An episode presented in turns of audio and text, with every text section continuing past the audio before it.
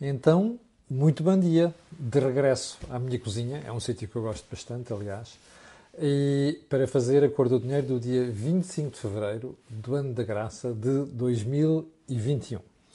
Olha, a agenda de hoje é, brutalmente extensa, mas brutalmente extensa. Eu receio mesmo não conseguir terminar uh, os temas todos, e ainda para mais já temos temas carreados de dias anteriores, nomeadamente uh, a propósito do turismo. Mas antes de irmos à, à, à, edição de hoje, eu gostava de fazer dois ou três uh, reminders. O primeiro, dizer-lhe que não vai haver Mel Talks hoje. O nosso convidado vai ter que estar com problemas de disponibilidade de tempo à hora da entrevista e nós não podemos fazer a outra hora. Um, e, portanto, pedimos desculpa por isso, eu e Jorge Marrão. Em segundo lugar, lembrar que uh, amanhã, sexta-feira, eu vou fazer com um, com a Visão um seminário, um webinar sobre os apoios disponíveis neste momento para as empresas. Porque isto é um universo cheio de nevoeiro. Umas já acabaram, outras não estão a, estão a acabar, outras ainda estão por começar. É uma confusão total. Portanto, sugestão que eu fiz a propósito do último programa, que foi sobre, recordo, sobre tesouraria versus resultados das empresas saber distinguir uma coisa da outra e saber gerir a tesouraria das empresas. Está cá disponível no site, está também no YouTube, é só ir lá ir ver. Um, estávamos em conversa, eu, o José Pedro Farinha, o CEO da Viseu em Portugal, e também o responsável do IAPMEI, Instituto de Apoio às Pequenas e Médias Empresas, um, e descobrimos de facto que valia a pena. Ora, eu daqui a pouco vou colocar aqui uma, um linkzinho para vocês se poderem inscrever. Vale a pena. Vai ser amanhã, pelas 12 horas. Inscreva-se porque nós vamos, vamos estar eu, vai estar o José Pedro Farinha da Visão e vai estar também uh, um responsável do IAPMEI. Depois você verá que conhece bastante bem este assunto.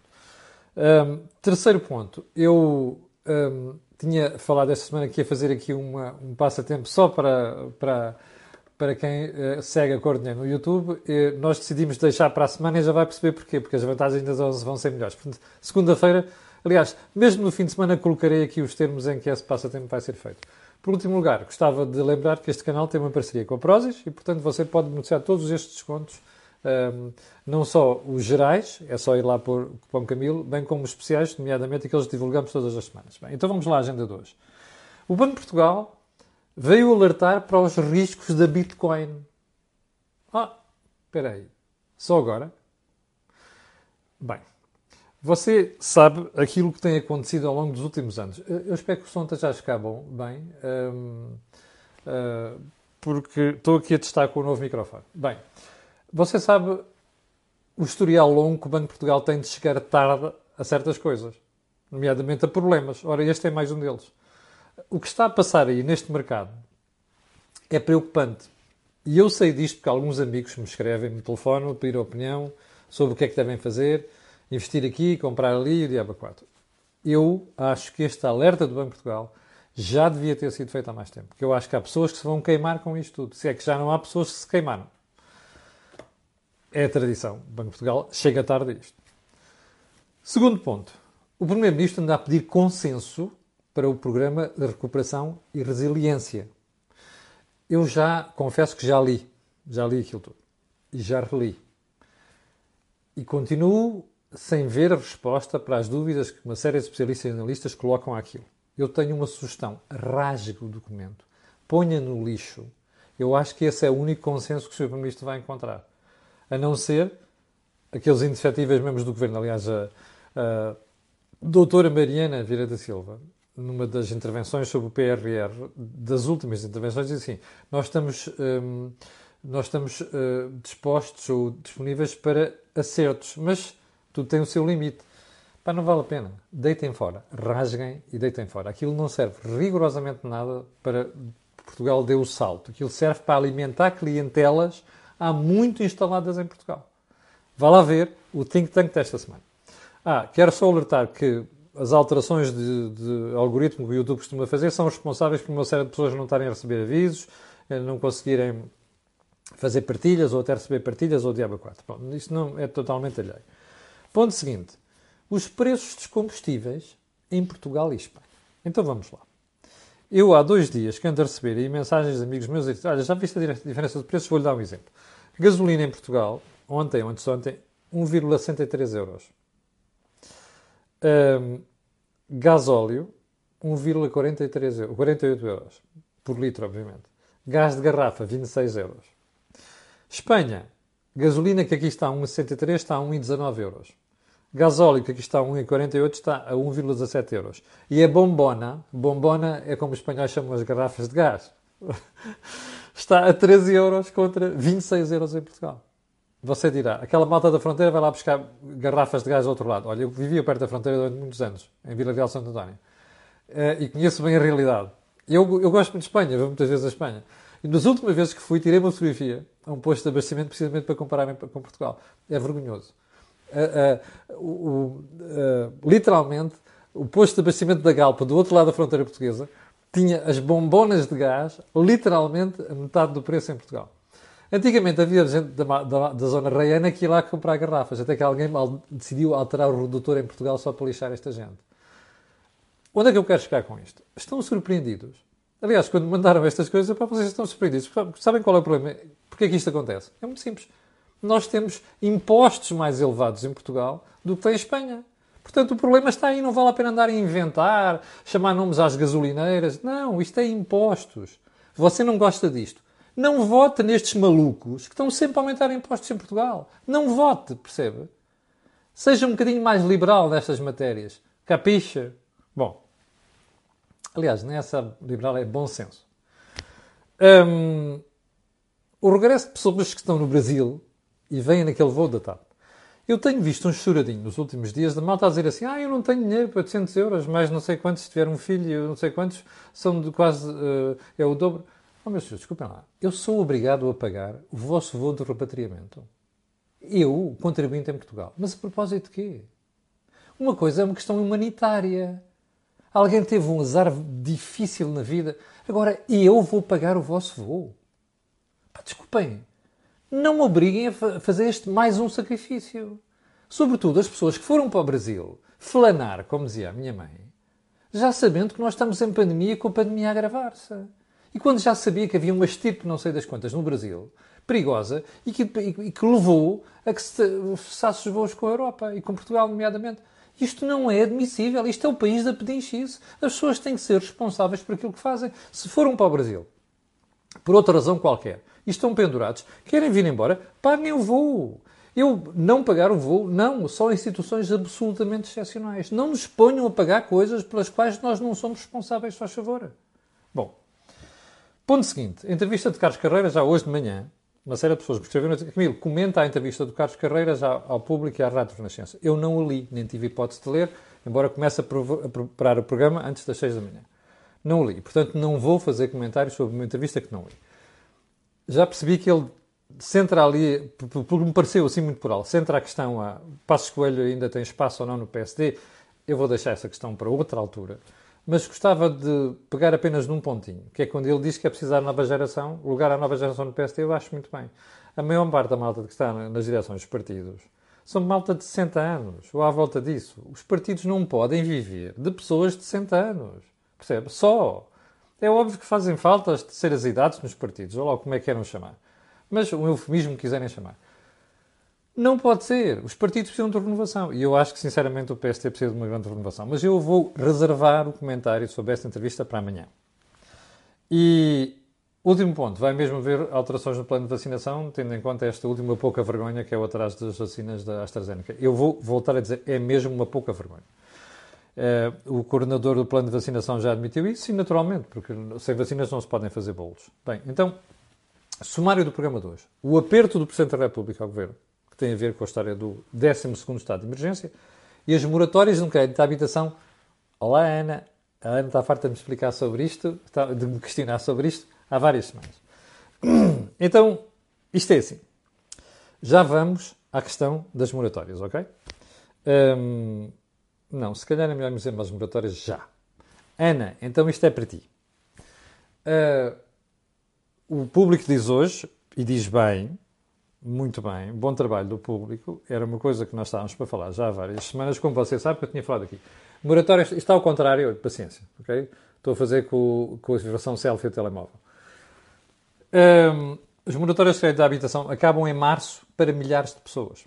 Então isto é assim, já, uma, já recebi uma série de mensagens de manhã. Então, mas como é que é? Tu não dizias que era até setembro? É muito simples. Um, há dois tipos de moratórias. Aquelas públicas, ou seja, caucionadas pelo Estado, com autorização da EBA, a European Banking Association, que é o regulador do setor da banca, e o BCE é supervisor, ok? Não confundir. Um, e as privadas.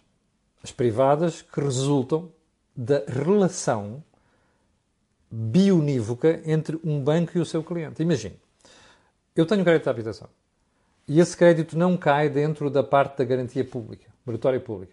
Eu posso privadamente negociar com o banco um, uma moratória e uma solução qualquer. Ora bem, essas moratórias terminam já em março. Os bancos, que eu acho que é de louvar, devo dizer, eu sei disto há várias semanas, por isso é que comecei a falar disto, porque houve vários uh, espectadores que me avisaram. Os bancos há várias semanas, que é para dizer meses, estão a, ter, a mandar cartas para os clientes e até conversas telefónicas com os clientes, a dizer assim, olha, isto vai terminar agora. Você vai ter que se preparar. Vai ter que começar a pagar as coisas, os juros, as amortizações e não sei das quantas. E até estão a dizer aos clientes, olha, em última instância, se não puder, puder, puder pagar, isso, se isto lhe complicou a vida, todo isto que se passou nos últimos meses, vamos negociar uma solução.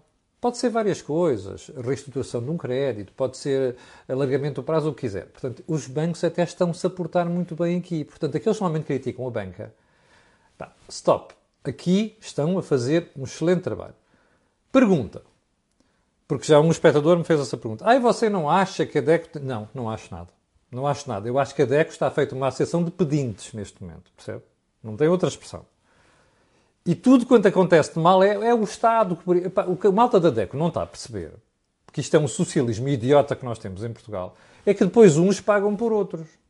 Se houver aqui problemas com o banco, a sério, e houver, e houver necessidade de meter capital por parte do contribuinte, não é do Estado, quem paga é o contribuinte. E, portanto, a DEC está-se a esquecer disto. Portanto, arranjem uma solução. E já agora uma coisa. Quem cumpre as suas obrigações não tem de estar a suportar os custos de quem não cumpre. Isto não é solução, percebe? Porque isto é encorajar depois o facto das pessoas não terem cuidado com o que estão a fazer. Você não, não tem ideia do número de pessoas que eu aconselhei já desde o ano passado, esta parte, a terem cuidado com a história das moratórias. Porque isto termina um dia. Portanto, minha opinião, acho muito bem que os bancos terminem com isto em, em março. Há de haver garantias a outras que vão terminar em setembro e é bom estar atento a elas. São a esmagadora maioria. Isto é uma minoria. Vai acontecer aqui em março é uma minoria, mas é assim que tem que ser. Bom, vamos então à agenda principal. O Sr. Presidente da República ontem colocou cá fora o decreto presidencial sobre o 12 Estado de Emergência. E ao contrário do que se diz, e se andava a dizer nos últimos dias, ah, não vai ter novidades, tem, tem. Tem duas novidades e muito importantes. A primeira diz assim, não sei se você se recorda da história do barulho. O Primeiro-Ministro esteve-se marimbando para o Presidente da República. Quando os jornalistas questionaram isto na última conferência de imprensa, quando foi do, do estado de emergência anterior, não respondeu às questões. Uma coisa lamentável. Não só para com os jornalistas, mas uma deselegância com o Presidente da República. Só que desta vez o Presidente da República meteu um decreto presidencial que isto vai ser regulado por decreto do Governo. Ou seja, uma entaladinha, percebe? Para pôr nas mãos do Governo, da responsabilidade do Governo, o problema. O segundo tem a ver com a história do desconfinamento. Bem, já percebeu, nas últimas semanas tem havido divergências sistemáticas e graves entre o Presidente da República, não estão a parecer é de conflito declarado, sobre o que está a fazer. Eu vou-lhe só recordar uma coisa, está no último ponto aqui, mas vou-lhe recordar uma coisa. O Governo anunciou uma alteração à testagem e desde o momento em que anunciou até sair a norma ou as regras sobre isto passaram duas semanas. Ouviu? Duas semanas. A Ministra da Saúde ouviu ontem, fiquei estarrecido. Ao dar explicações sobre isto em público, andou a hesitar. Ali parecia um caniço ao vento e depois para reconhecer uma coisa. Ah, é que nós temos que alterar o algoritmo. Nossa Senhora! Duas semanas para alterar o algoritmo. Não ponham a responsabilidade em cima da malta de informática. Isto é desorganização do Ministério. Isto é aquele edifício que não serve para nada, como toda a administração pública portuguesa, precisa de ser vassourada de cima a baixo. E não, ninguém tem coragem para fazer isto. E esta ministra, que em vez de ter começado a meter, começado a meter com os privados, quando lá chegou, em outubro de 2019, devia ter começado por aqui que é os lobbies, as corporações dentro do Ministério da Saúde, dentro da área, da saúde. É o que isto quer dizer. Isto é inadmissível. Percebe? Aliás, já agora levando isto mais adiante. Hum, isto não vai contra. Porque, obviamente, isto vai afetar a história da testagem massiva. Já agora é assim, ó Dr. Lacerda Salles, não há testagem maciça. Maciça é diferente de massiva. Isto é preocupante. É só um alerta. É preocupante porque começa a perceber que há ministros, até o Primeiro-Ministro, não sabem falar português. Maciça não é massiva. Bom, vamos, testagem massiva só pode ser feita depois disto tudo. O que está a acontecer é uma redução da testagem, percebe? Uma redução da testagem. Está a mínimos neste momento. Todas as instituições que as fazem estão-se a queixar disto. Então nós estamos a fazer exatamente o contrário daquilo, já vai perceber porque é que eu estou a dizer isto. Não fui eu que sugeri isto, eu estou a fazer eco daquilo que foram as opiniões e sugestões dos analistas, dos epidemiologistas e por aí dentro, como o Dr. Manuel Carmo Gomes. Bom, agora isto leva-nos para o Presidente da República. O que é que o Presidente da República faz naquele decreto? Além daquela alfinada, alfinada, alfina, alfi, ai, um, alfinetada, assim é que é, ao, ao Sr. Primeiro-Ministro, com a história de isto tem que ser regulado por decreto, quer dizer, não é só o Presidente da República mandar uma piada, é claro que o Governo pode não regular, mas é bom não... É assim, o Dr. António Costa vai entrar numa fase, é um tema que eu ia analisar um dia destes, nós estamos à beira dos juros começarem a subir.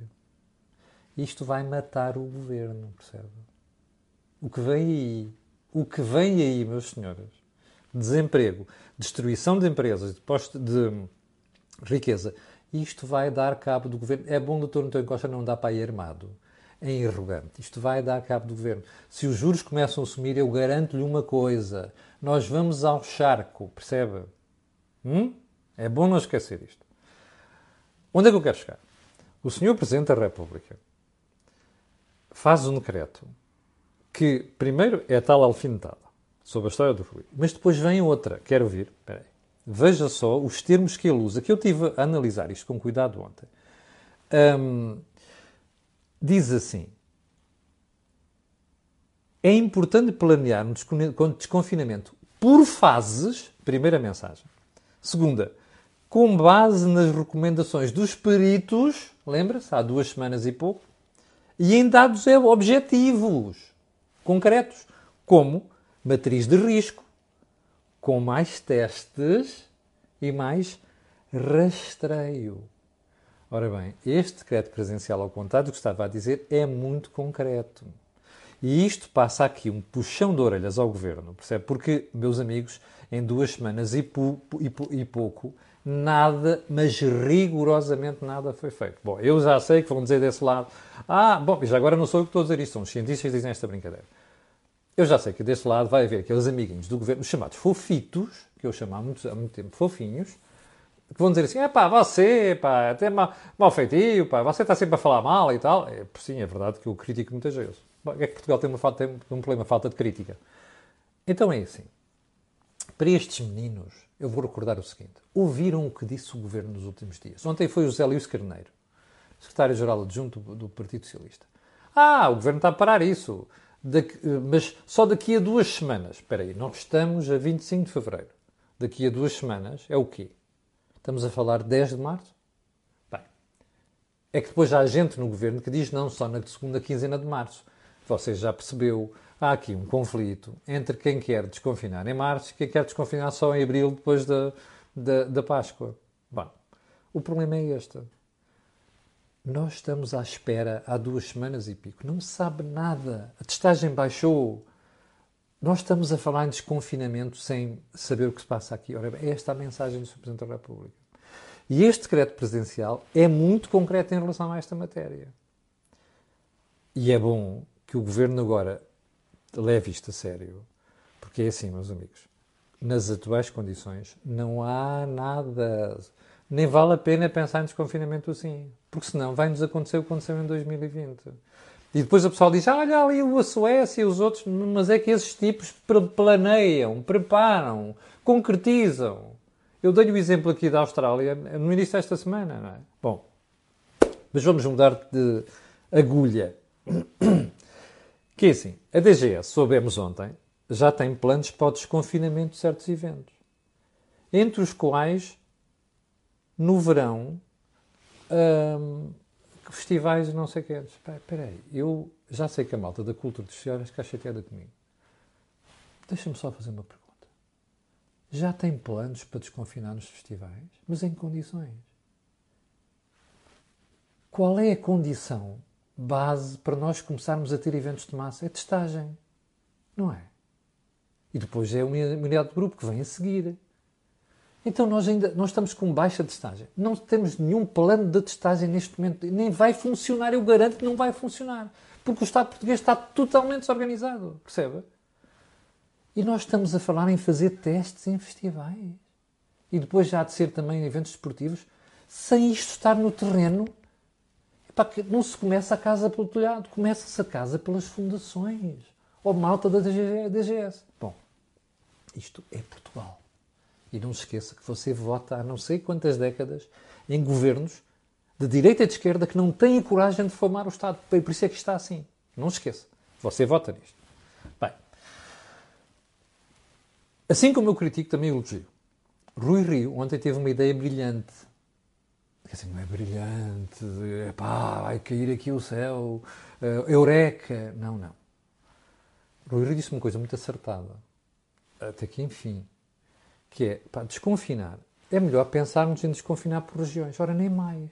Então, se a região de Lisboa continua com um problema, mas no, no interior do país, ou de sítio qualquer, em Santa Maria da Feira, ou de sítio qualquer, as coisas estão melhores, vão-se aplicar as mesmas regras? Não. Agora, o que é está aqui? A administração pública está preparada para isto? E as autoridades são preparadas para isto? Responda você. Bem. Hum, Frase da semana, que nós já estamos a passar brutalmente o tempo, depois 22 minutos. Bem, frase da semana. Ouça bem, isto é de um jornalista, meu colega, Carlos Caldeira, trabalhou comigo. Fico irritado quando há gente que, na profissão de jornalista, escreve Capitão de Abril. Pergunta do jornalista. Desde 1974 não tiveram tempo para fazer mais nada? Olha, Carlos. Segunda frase de, da semana doentes cardíacos ficaram em casa e vão morrer em casa. Sabe quem é que disse isto? Não foi um jornalista. Manuel Carrageta, presidente da Fundação Portuguesa de Cardiologia. Ouviu bem o alerta? Eu vou repetir a frase. Doentes cardíacos ficaram em casa e vão morrer em casa. É isto que nós estamos a fazer graças às estratégias erradas de combate à Covid-19 que nos estão a consumir os recursos todos do SNS. Percebe?